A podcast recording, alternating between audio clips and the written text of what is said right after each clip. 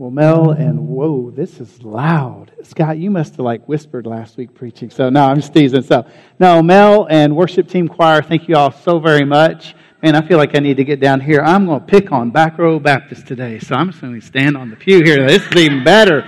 Good.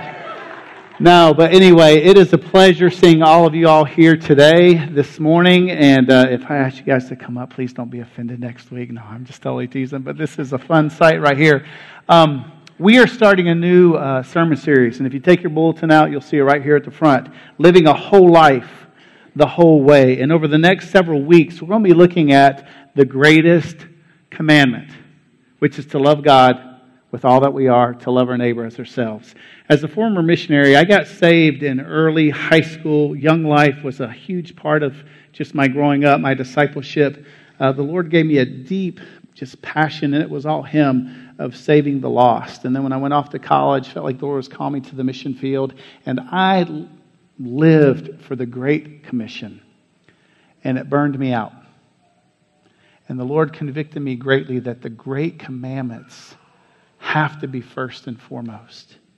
And out of the overflow of our love relationship with Jesus, loving Him because God first loved us, out of that overflow of love, it then flows to loving and serving others and fulfilling the Great Commission. So, over the next several weeks, we're going to look at the Great Commandments, living a whole life the whole way. So, if you could all stand and open your Bibles to Matthew chapter 22. And we're going to start in verse 34. Matthew 22. Starting in verse 34 down to verse 40, it will be up on the screen.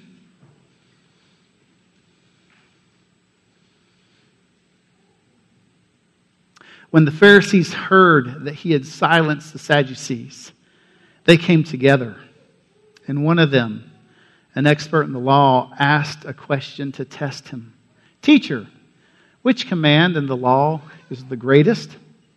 He said to him, Love the Lord your God with all your heart, with all your soul, and with all your mind.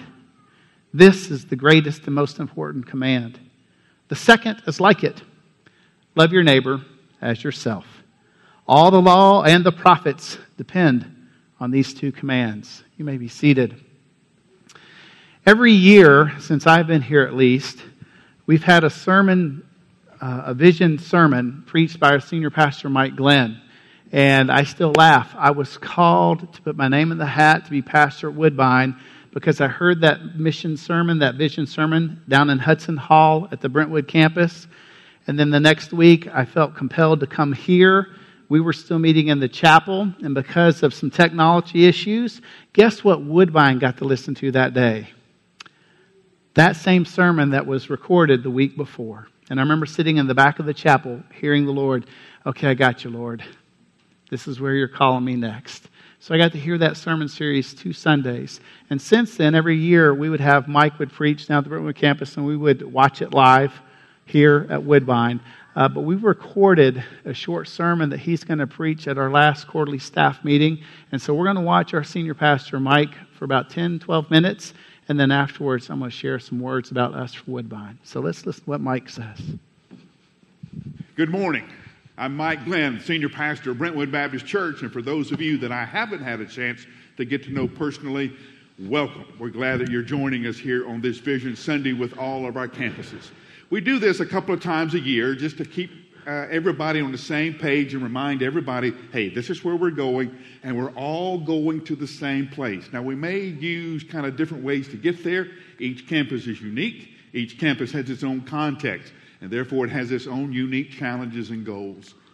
But together, we have one destination.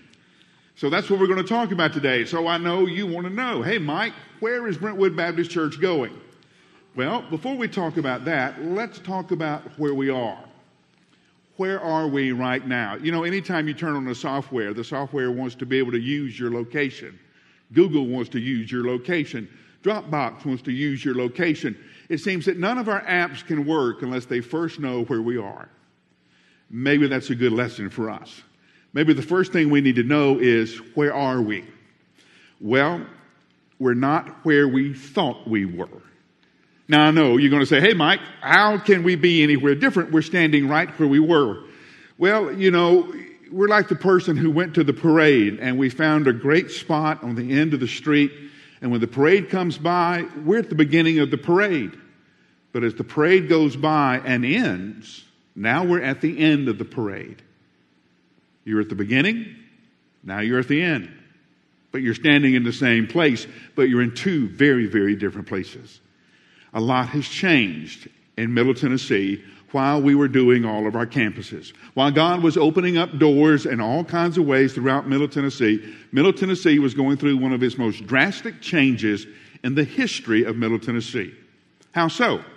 Well, we're continuing to grow. As you know, Nashville is now the it city, whatever that means.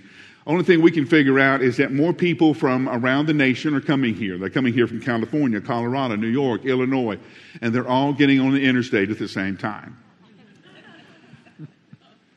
Now, what does that mean? What have I just told you? Now, if you're a lifelong Southern Baptist like I am, I have just listed areas that we called pioneer areas. You know what that means? It means there weren't many Southern Baptists in those areas. So these people are now coming here to Nashville, what you and I would consider the buckle of the Bible Belt. They're coming here, but for the same reasons we do. They like the school systems, they like the safety, like, they like the beauty, they like the weather. But they're not looking for church not even thinking about it. It's not on their mind at all. See what I mean? Standing in the same place, but finding ourselves in a very, very different place. We're not where we thought we were. Studies tell us that in the next few years, 30 to 40 million young adults will leave the faith. They will leave home, they will go to college, and they will disenfranchise from the Christian faith we're not where we thought we were. So, what does that mean? Well, first of all, it means that we don't panic. I know it's post Christian. I know we're worried about our nation and Judeo Christian values and all of that. But listen, the church of Jesus Christ has been here before. And what did we do? Here's what the church did before it refocused on prayer. It's not up to our strategies, it's not up to our planning. There's some times that only the Spirit of God can affect the change that we need to see. Only the Spirit of God can bring the power that we need to happen in this place or that place.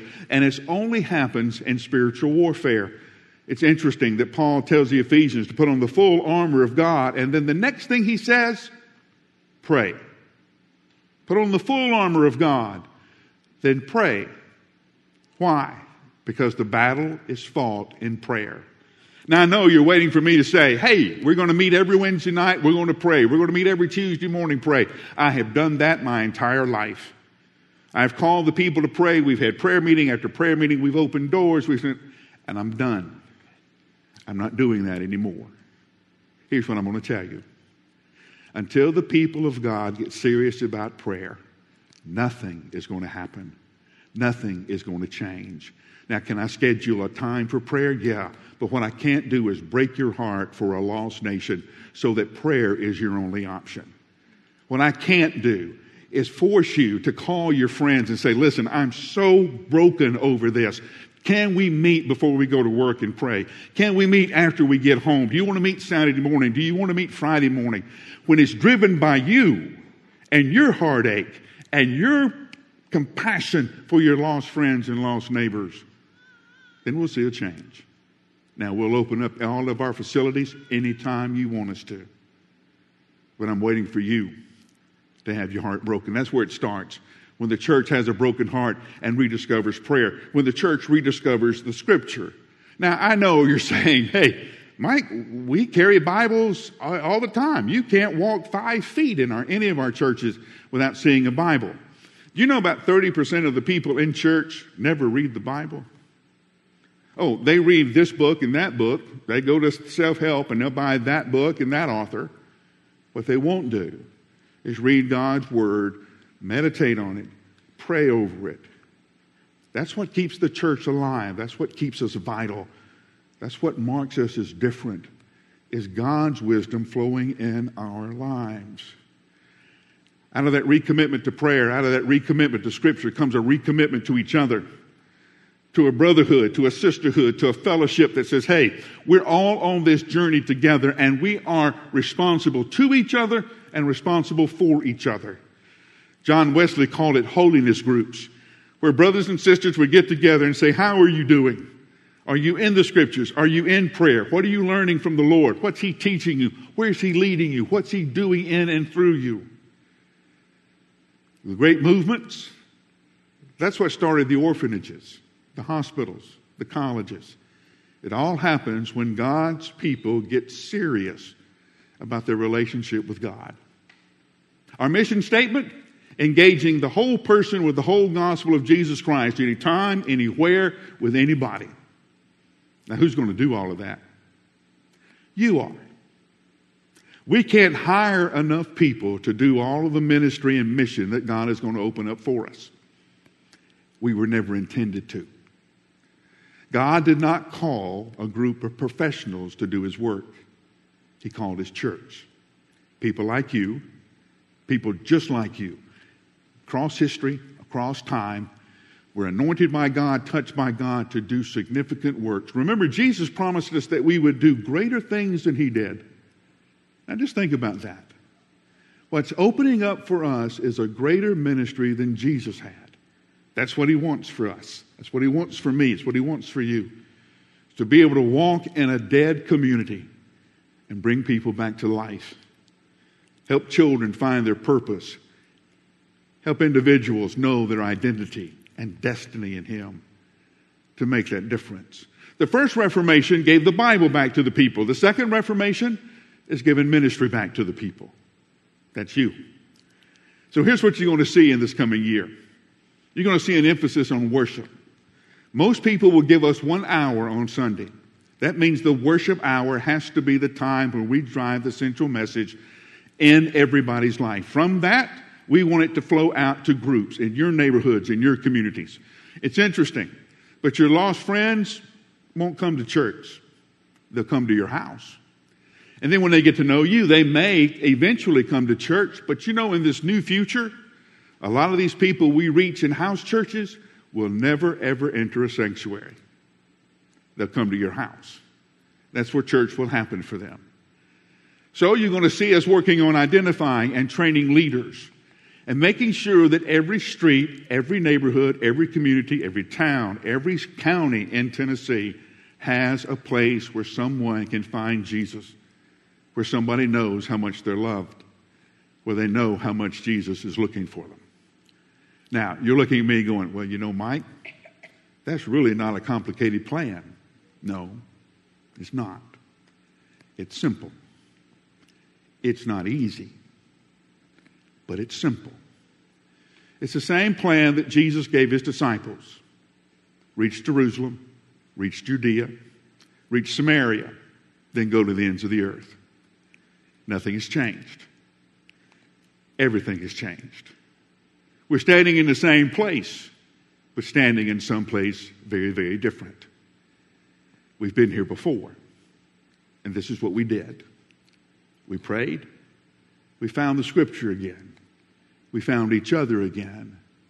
And we found our God is still working, still looking for those who are lost, broken, wounded, and He's calling us to do the same. Here's what I'm looking forward in this coming year. I'm looking for this. I'm looking for you to be in a place where you see God work in such a powerful and overwhelming way that you can't wait to get to worship service so you can celebrate with God's people what you saw, what God did. I'm looking for the time when I'll stand up to preach, but someone will stand up and say, Pastor, I know you're ready to preach the sermon, but can I tell you what I saw Jesus do this past Thursday? And testimony after testimony after testimony happens in our churches Sunday after Sunday after Sunday. And I never preach. You do. First Reformation gave the Bible back to the people. The Second Reformation is giving ministry back. I can't tell you how excited I am that God is trusting us with this moment. Join us. Find your place. God is up to something. Make sure you're in the middle of it. And now, here's your pastor, to tell you what this is going to look like in your context.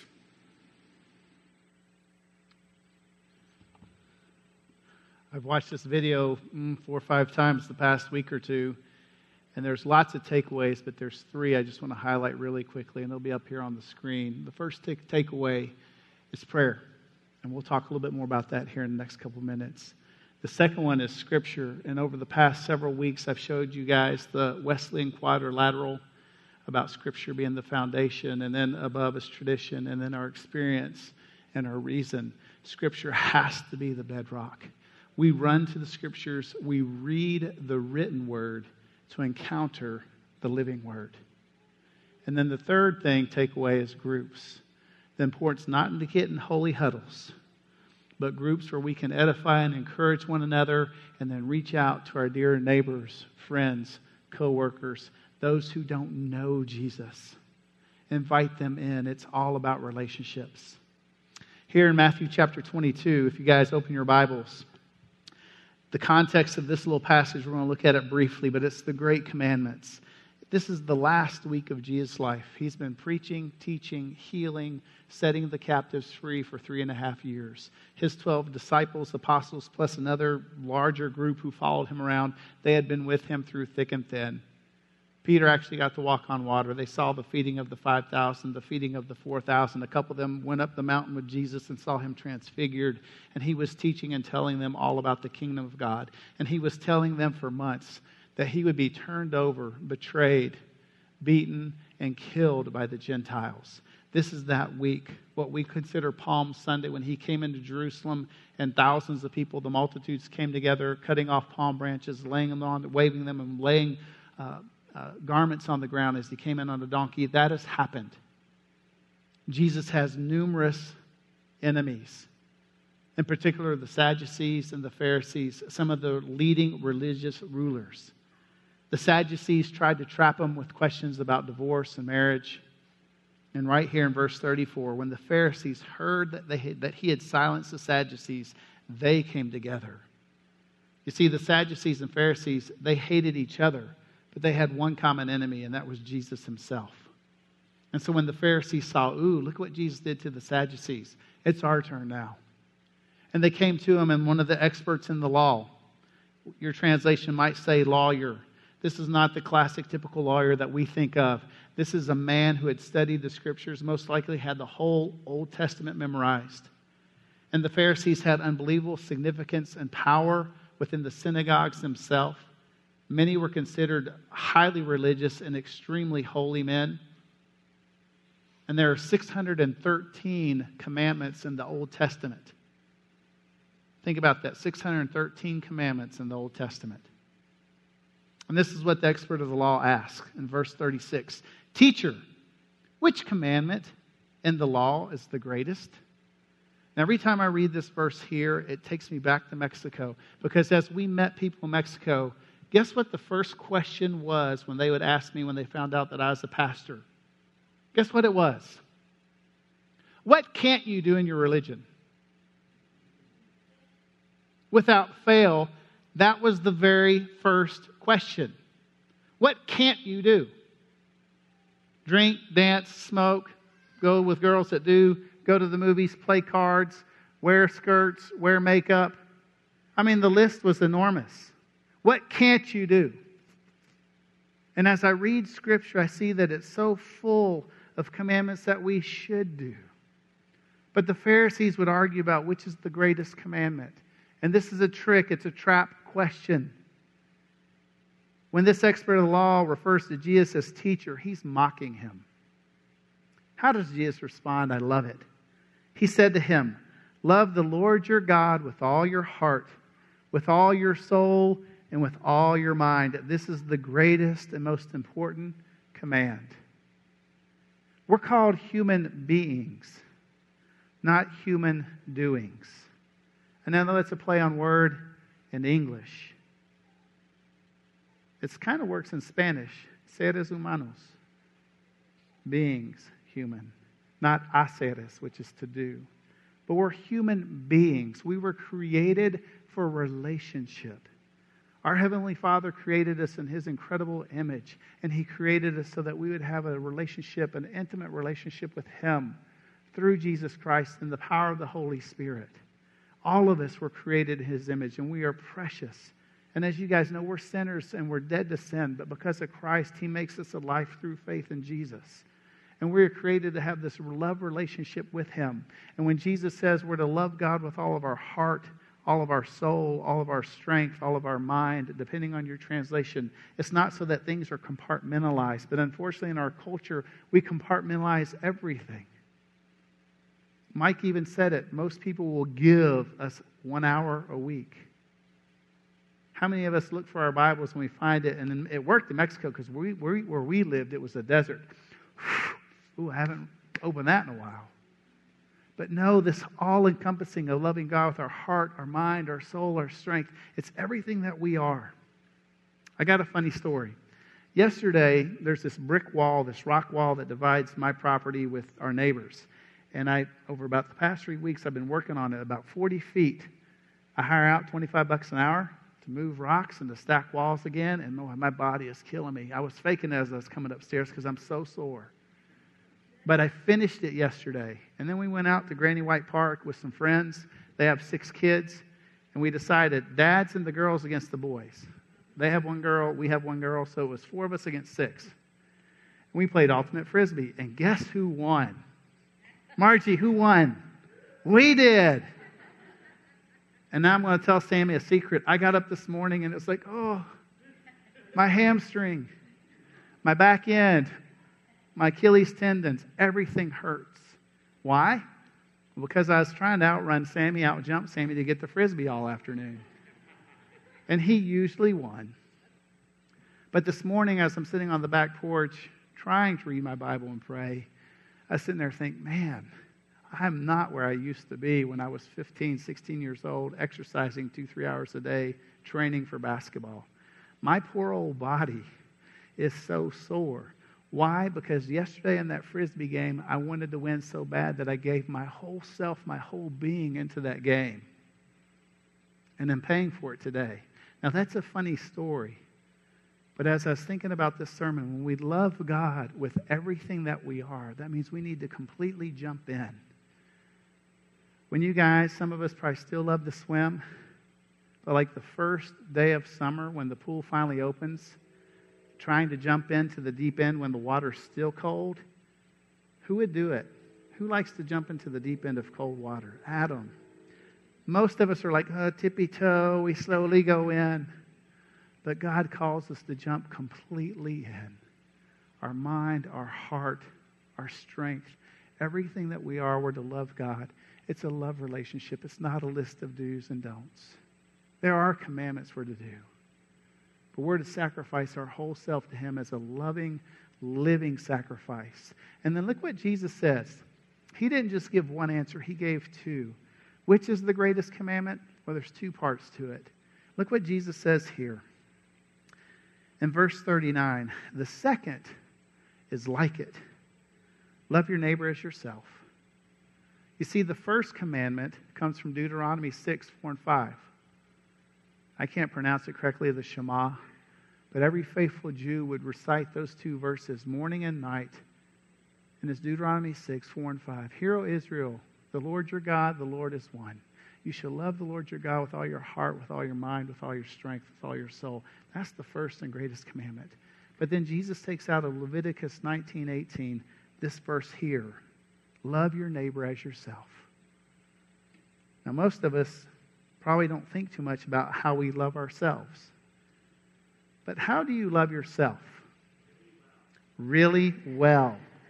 How can you prove that, Mike? Why do we love ourselves and how do we love ourselves? Well, I wrote down a couple things. We want the best for ourselves. We think about ourselves all the time. We think about our interests, what we want, what we need, how we can better ourselves, how we can improve ourselves. We do it all the time. Now, there's nothing wrong with wanting to improve ourselves. We invest time, energy, resources Even our talents and treasures, we invest so that we get better, so that we improve to protect ourselves, care for ourselves. We feed ourselves physically, mentally, emotionally. That's how we love ourselves. And we're commanded to love ourselves. We are God's body, and He's purchased us with His precious blood. So we're not our own. We've been lent, and we've been created to be good stewards of who we are. But the same way we love ourselves, Jesus commands us to love others.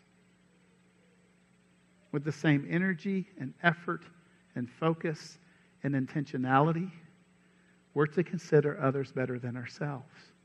And if you read the rest of the New Testament, John, Paul, Peter, James, they all talk about these two commandments.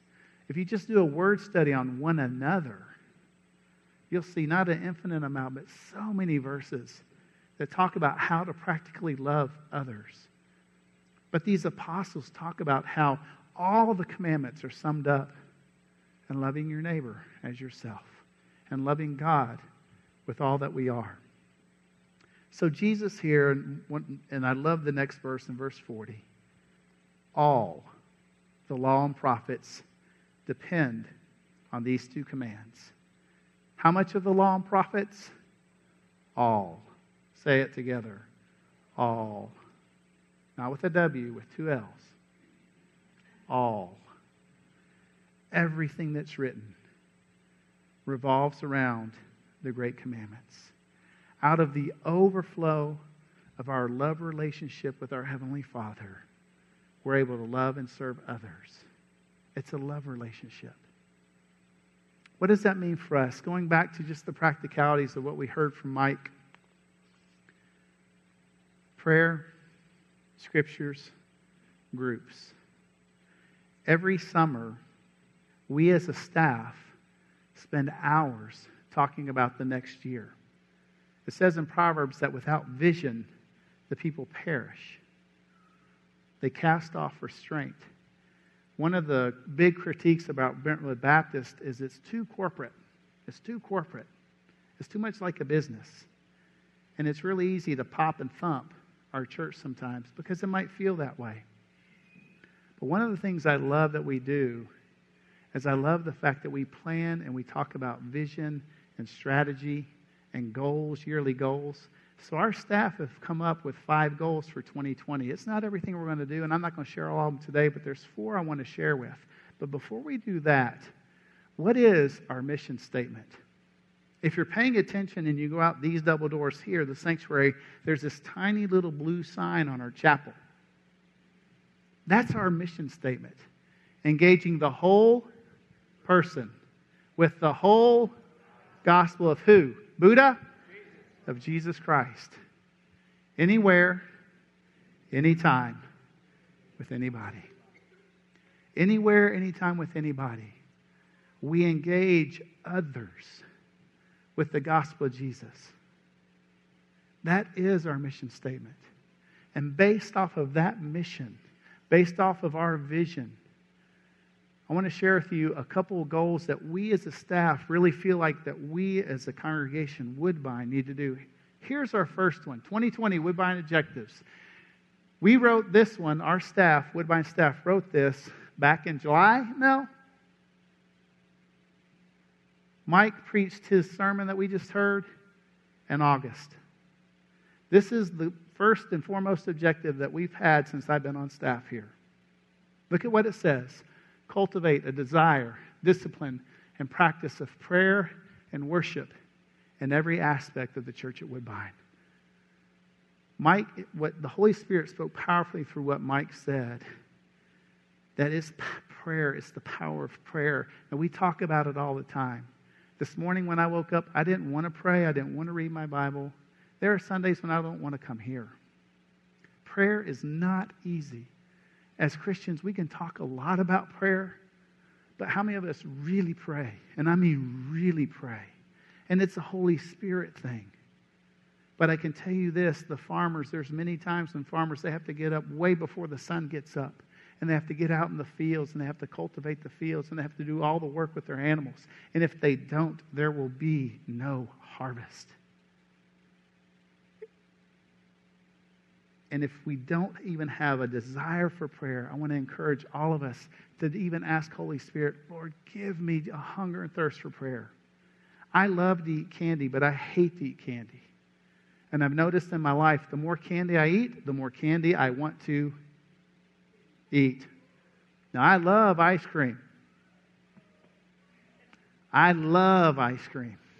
And Christy gets on to me because I'll go on these binges about every two months where all of a sudden ice cream shows up in the fridge. And the more I eat it, the more I want. But I've also noticed in my own life, the more I pray, the more I spend time praying with others, the more hungry I get for prayer. And I want to encourage all of you if you don't have a prayer life, if you don't have your daily quiet times with the Lord, start today. It is our lifeline for that love relationship with our Heavenly Father. And don't take a huge bite like I'm going to spend an hour every day. Start with five minutes. And if you don't even care about the Lord, and if it's just kind of, oh, the Christian thing to do, no. Ask the Lord to change your heart and change your desires. There are several things that we do just practically as a church. We have that prayer wall back there. And I want to encourage you when, when you come into this sanctuary, go to that prayer wall, pray for those prayer requests the communication cards that we have in our bulletin, several of you, and I'm not going to name you by name, send us prayer requests every single week. You rip it off, you write down prayer requests, and you put it in the offering. We don't want to just talk about prayer, but we want to cultivate a prayer life. There's four or five of us every Monday morning that meet at 6 a.m. here to pray. But as even we heard from Mike, you don't have to come here to pray. We do have concerts of prayer that we do quarterly. There's a group of people doing something called Harp and Bowl, where every other Thursday they're meeting in the chapel in the evening to pray and worship. A praying church is a powerful church. One of my best friends in Mexico, he would always say it. He would say, Mucho oración, mucho poder. Poco oración, poco poder. Much prayer, much power. Little prayer, little power. And I would submit to you that a praying church is a powerful church. And I have friends that fast and pray all the time. I know people who fast and pray all the time, and they truly see Holy Spirit doing more than what even Jesus did. It's a promise in John 12. If you believe in Him and Jesus, Jesus promises that we will do more greater works than He did. That's a promise. Think about it. It's Jesus' words. And we don't pray and fast to get. We pray and fast to go deeper in our love relationship with Him. That map back there, we put it up there last year as a prayer map. When you enter this sanctuary, I love watching, and this is going to come across as a rebuke, but please don't take it as a rebuke. Even though I know that I'm saying this, you'll take it as a rebuke. I love watching you guys come in and laughing and hugging and talking. I love that. But here's the rebuke this is a prayer center. This is a worship center. And if we only come in here, hey, what's up? How's it going? And I'm very guilty of it. And we don't realize that we're coming together into the presence of God Almighty to worship Him and to praise Him and to pray to Him. I don't say that like this, rah, rah, rah, no. We have a loving Heavenly Father with arms wide open, inviting us into His presence. But I also want us to be a praying church, knowing that we can run to his arms like these little bitty ones run to the arms of their parents. And when you enter in this place, come with a heart expectant, prayerful. Pray for those needs, put prayer needs on there, and then go to that map there and pray over the countries in that map. Pray, pray, pray, pray. Our life groups need to be full of prayer. Oh, we're almost done. Next objective. This will be quick. We've talked a lot about it. Engage lost and searching people through an increasing number of gospel conversations. Gospel conversations, sharing your faith.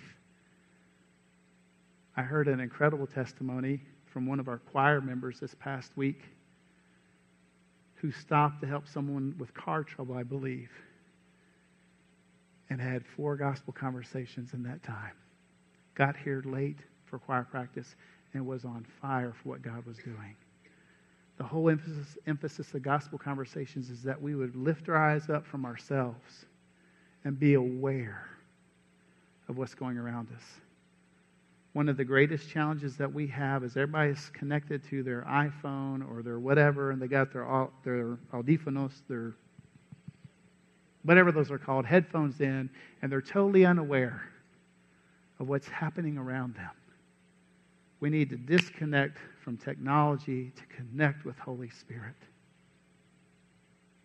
Be aware of gospel conversations. The next one, the next objective launch a strategy for engaging an increasing number of people and groups based on disciples making disciples relationships. All of us who follow and love Jesus are disciples of Jesus, and all of us who are disciples of Jesus need to be making disciples with our neighbors, coworkers, our friends, and the importance of group. It's easy to come even to a church our size. We're not that big and hide within the numbers. But we all need to be part of small groups Sunday morning, during the week, where we can encourage and edify one another and invite the unbeliever to come into our midst so that when they see our love that we have for one another, they would declare and fall to their knees, God is among you. It'll be hard to get non Christians to come to church on Sunday morning. It's time to sleep in, do chores, watch football, or whatever but to come to our homes, invite them in our lives. The fourth one is this community engagement. Develop our MTI partnership. MTI stands for Middle Tennessee Initiative. To reach our community, one of the things we've been talking about is the Woodbine window. That's Nolensville Road, Thompson Lane, 24440. Now, we're bigger than that but begin anew. Whitsitt Elementary School, our MDUs, Project Connect, People Loving Nashville. We not only, this is our Jerusalem right here. There are, I think it's 468 children are at Whitsitt Elementary School. 68% are Hispanic, they speak Spanish. 40% of those 68% are EL students. That means there's no English in their class, in their home. Chris Echegaray, who's one of the administrators, told us that last month 20 Guatemalan children showed up, and Spanish is their second language. They don't even speak English. There's a huge need right here in our community. How can we develop our relationships with Begin Anew more? How can we go deeper? But it's not just here. You guys know it's the world. It's a huge privilege for us to be able to send the Nick and Breeze, the Joseph and Haley Roms, the Zach and Janaes to the ends of the earth. Sending some of our dear brothers and sisters who've come here from China, they get saved, they come to know Jesus, and then they get to go back home, not as undercover agents, but they go home as missionaries back to their home culture to show the love of Jesus where they work, live, and play we are called to share and show the light of Jesus in our Jerusalem, our Samaria, our Judea, and to the ends of the earth. Our Jerusalem is here, the Woodbine window. Our Samaria and Judea are Tennessee and the United States.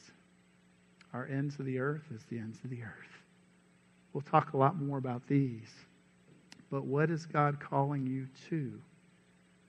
First, it's to be in love relationship with Him with all your mind, strength, body, and soul, then it's to love others as you love yourself. So we're going to pray. Let's all stand.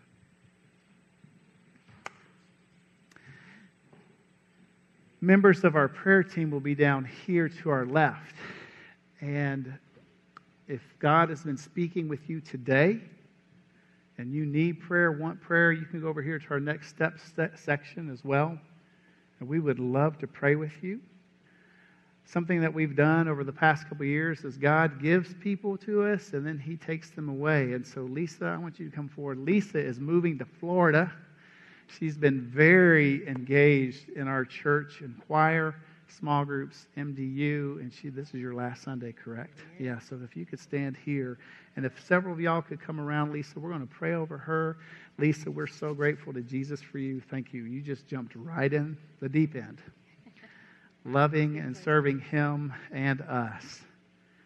And we're going to pray for Lisa. And then after I pray, we'll close in worship. And if you need prayer, you can come forward over here to our next steps. We would love to pray with you. But I want to invite you now to pray with me as we pray over Lisa. Father, we want to thank you for this incredible day. And Jesus, we love you. Father, we love you because you first loved us. And Jesus, thank you for showing us what is the greatest commandment. It's to love you with all of our heart, mind, soul, and strength. It's to love our neighbors as ourselves. And all the law, all the prophets depend on those two commandments. So may we love you with everything that we are. Father, for those of us who are not loving you, convict us today. May we surrender to you now. Lord, break off even the shackles of embarrassment, shame, and to, to not even come forward and ask for prayer. And Lord Jesus, we thank you for our dear sister Lisa. We thank you so much, Lord Jesus, for just the incredible blessing she's been to us, just as a lover of you, Jesus. How she has served us with MDUs, with choir. Lord Jesus, how she has shown us who you are, Jesus, through her light, her love. And Lord Jesus, we commission her now as you send her to Florida. May she continue to shine your light and love to all those around. May she be a blessing to her family, to her new neighbors and friends. And Lord Jesus, we ask your double blessing upon her now. In your name, Jesus, we pray. We ask these things in your name, Jesus. Amen and amen.